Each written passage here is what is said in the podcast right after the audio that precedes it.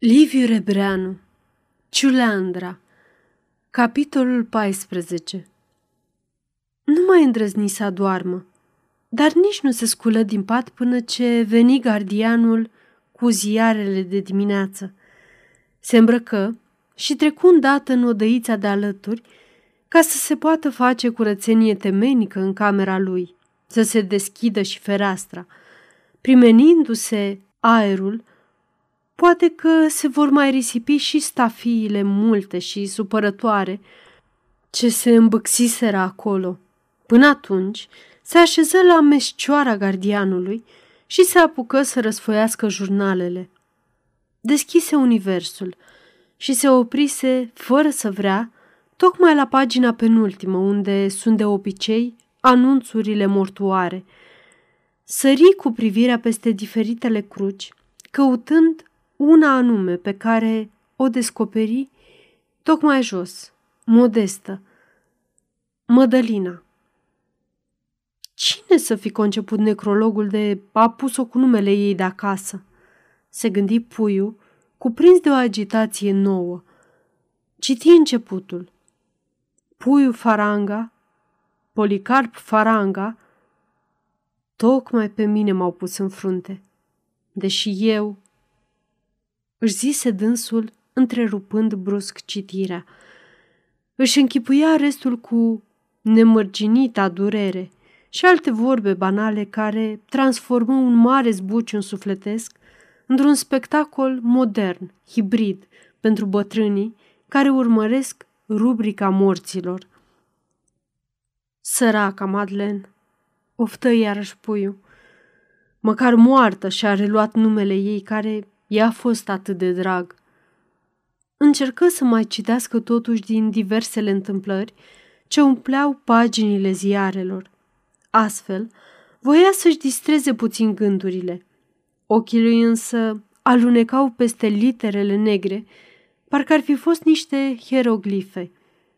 Citea mecanic, fără a cuprinde înțelesul cuvintelor.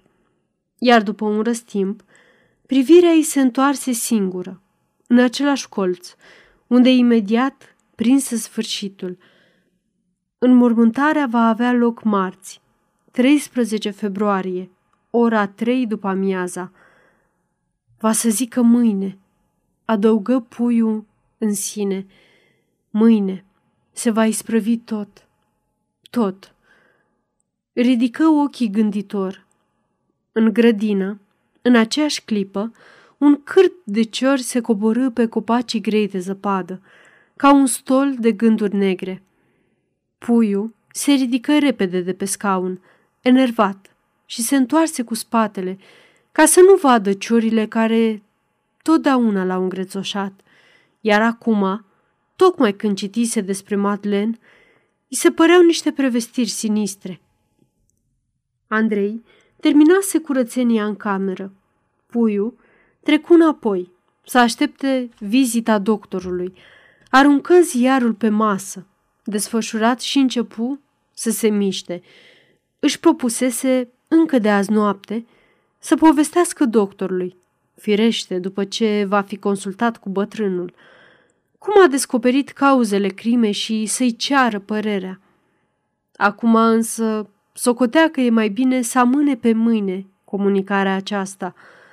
În ziua mormântării ei, asemenea mărturisire va fi o ușurare și pentru sufletul lui și o pietate față de memoria ei.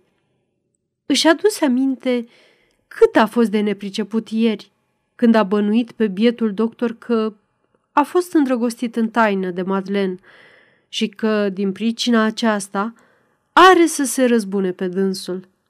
Îi păru bine că nu s-a mai apucat să istorisească și bătrânului bănuiala neroadă, că s-ar fi umplut de ridicol. Doctorul sosi tot grăbit, tot sumbru, și întrebă scurt: ce mai e nou? Nimic, afară de cele de ieri, răspunse Puiu, căutând să pară cât mai calm.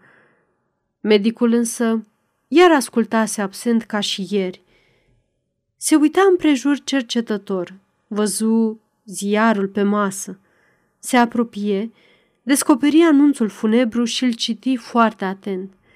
Când sfârși, se întoarse la Puiu și cu o clipire ciudată din ochi și cu o intonație ce nu era nici întrebare, nici afirmație, făcu încet.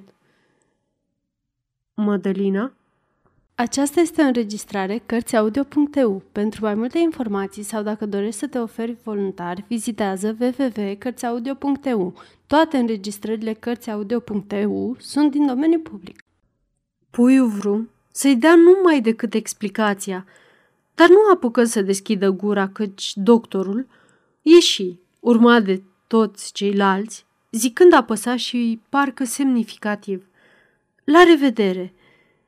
În urechile lui Puiu răsuna apoi multă vreme cuvântul pe care îl rostise doctorul, cu intonația aceea neobișnuită, silindu-se să ghicească ce a vrut să zică. Poate i s-o fi părut curios că în necrolog nu s-a pus numele ei așa cum era cunoscut în lume, adică Madeleine. Atunci, de ce n-a avut răbdare, căci el i-ar fi dat fără înconjur toate lămuririle? Sau a vrut să-și bată joc de franțuziții din lumea bună care, numai la moarte, își aduc aminte de numele lor adevărate, de teamă că Dumnezeu nu-i va recunoaște în lumea cealaltă fără numele creștinesc de botez? Poate însă că doctorul știe perfect ce e cu Madeleine și Mădălina și, prin observația lui misterioasă, n-a căutat decât să-l prevină. "Știu tot. Degeaba încerci să te ascunzi de mine." Dacă ar fi așa, atunci doctorul nu strălucește prin inteligență. Chestia e doar foarte simplă și o cunoaște multă lume în orice caz. Lumea cu care Madeleine a avut legături mai apropiate. Nu s-a făcut niciodată secret din chestia asta, încât putea prea bine să o fi aflat și doctorul. Și totuși, intonația lui a vrut să însemne ceva. Toată ziua îl frământă acest singur cuvânt și doctorul. Din ce în ce, i se cristaliza în suflet că doctorul e un om straniu. Avea simțământul că îl urăște. Îi era rușine să și-l mărturisească. I se părea că trebuie să fie ceva bolnăvicios, ca mania persecuției. De aceea căuta să-l alunge și se înfricoșa, constatând că nu reușește. La vizita de după amiază veni iarăși numai internul, care îi spuse: "Mi s-a telefonat de la dumneavoastră de acasă că azi nu va putea veni nimeni să vă vadă, căci toată lumea e ocupată cu înmormântarea. Mâine însă, după ceremonie, se vor întoarce de la cimitir aici." "Mulțumesc," șopti Puiu.